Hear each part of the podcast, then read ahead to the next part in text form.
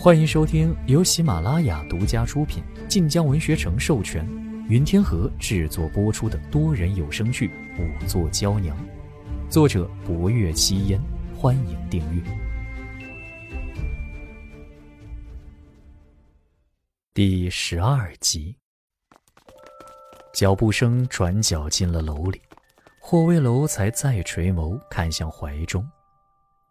薄若幽僵在他胸口，面上惊惧未消，小脸亦失了血色，一双清浅见底的眸子此刻透出几分神魂未定，如受惊的小鹿一般。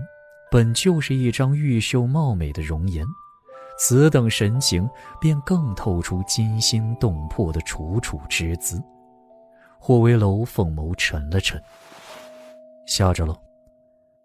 霍威楼语气不过寻常，可少了那泰山压顶般的威慑和冷酷，在薄若幽听来，便似若和风细雨一般。他亦是回笼半分，不禁垂眸再看那朱漆横梁，这一看，冷汗盈了满背。若无霍威楼出手相救，此刻的他多半已被砸碎颅骨挤住而亡。不仅如此。胸骨、肋骨皆要碎断，断掉的胸骨或许会直刺心脉，神仙也难救。薄若幽心有余悸地吞咽了一下。霍威楼还揽着他，此时臂弯刚一松，薄若幽的身子便是一晃，他有些站不住。霍威楼只好将他托扶住，听见楼里脚步声越来越高，又带着他往后退了几步。适才变故突然，若楼上有人，便是蓄意谋害；若无人，霍威楼只怕再有重物坠下。霍威楼往后退之时，将薄若幽往身侧一带，这是个庇护的姿势。若当真再有坠物，他身量高挺，肩宽体阔，便可将他全然挡住。寒风忽也消失。薄若幽笼罩在了霍威楼的阴影里，再抬眸去看时，只见他刀削斧刻般的轮廓，透着破人的冷硬强悍。寻常叫人胆寒，此刻却莫名有种安定人心的力量。僵住的呼吸松开了，仿佛被冻住的血液已重新在四肢百骸流淌。他觉出还倚着霍威楼。忙退开一步，强自站稳，然后才呼出口气道：“多谢侯爷相救。”霍威楼目光大半落在高楼之上，并未立刻答话。很快，几个人影从栏杆后探出，向下面喊道：“启禀侯爷，楼上无人，锁掉横梁，当是榫卯年久腐朽之故。”霍威楼收回目光，这才看向薄若幽。薄若幽双手交叠在身前，攥得极紧，脑袋微垂着，领口处露出一截秀美的脖颈。霍威楼看出他余惊未消，只问：“这么早来此处做什么？”薄若幽深吸口气，抬起头来，指了指二楼飞檐外侧。霍威楼随他目光看去，刚看过去，眸色便是一沉。虽然一层素雪盖着，可仍然看得出那边缘少了两片灰瓦。邀月阁在侯府东北方向，为花林围绕，白玉为阶，形制大气，雕工精美。春秋时节登高望远，可俯瞰整个侯府。而如今隆冬正月。此地几乎无人来。二楼一周的飞檐皆无损毁，唯独此处掉了两片灰瓦。霍威楼眸色沉了沉，再看了看刚才薄若幽站的地方。你是在找那两片瓦？过了这片刻，薄若幽已强自定下神来。是，最近一月，青州府下过三四场雪，每次都要隔上几日。这时节雪积不化，若能依这层雪找到瓦片，或许能知道大概何时掉下的。说完，他看着那掉下的横梁，叹了口气，本来看雪层就不易，如今这般一砸，想必难以分辨了。他一时愁眉苦脸的。霍威楼看着他的目光渐深。很快，楼上的绣衣使下来，霍威楼指了指地上横梁：“去，搬开来，找找其下有无瓦片。”几个绣衣使上前，立刻将横梁搬了开，又在雪坑之中一阵翻找，果然找到了几片碎瓦。薄若幽看着纷乱雪坑，心中定时之法已用不上了，神色便有些无奈。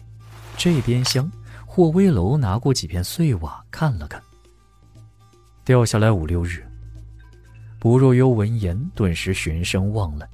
霍威楼见他眸带疑惑，大发慈悲道：“瓦片上生有苔藓，此种苔藓脱离了泥土，至多存活八九日。飞檐年久，瓦缝间积灰成泥，便生了依土而生的苔藓。而此刻瓦片上的藓枝干枯大半，足以证明其在六七日前掉落。那时正是郑文臣被推下楼的日子。”薄若幽眼底微亮，目光扫过那朱漆横梁之时，眉头却是一皱。他走上前去，仔细看那横梁上的朱漆。朱漆大抵是一年前重新上过，虽有些败色，可还未有脱落。可就在横梁正中央，却有一处条状掉漆之地。薄若幽抬手摸了摸，这横梁。或许并非榫卯年久腐朽这般简单。横梁一侧的榫卯的确有些腐朽之状，可另外一侧却是完好。而看到此处掉漆，此处似乎被什么磨损过，这样的形状，倒像是是绳子。霍威楼笃定的下了结论，他抬眸看向三楼栏杆处。若以绳索套在横梁之上，稍稍有些身手之人，便可从三楼之上神不知鬼不觉的跃下。如此，掉落的瓦片也有了解释。薄若幽赞同的点头。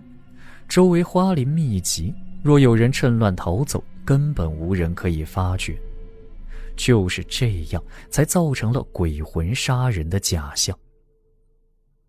看完了横梁。霍威楼转身朝正门走去，薄若幽知道他要上楼了，连忙跟了上去。见他跟来，霍威楼不置可否。薄若幽不仅会验尸，观察之力亦十分敏锐，倒可堪用。一楼是挂着几幅山水名画的厅堂，因久无人来，桌凳之上已落了灰。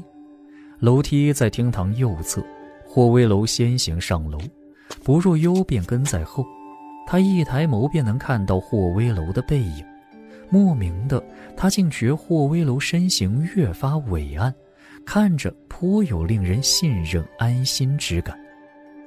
薄若幽抿了抿唇，今晨之前，他都只求无功无过破了案子。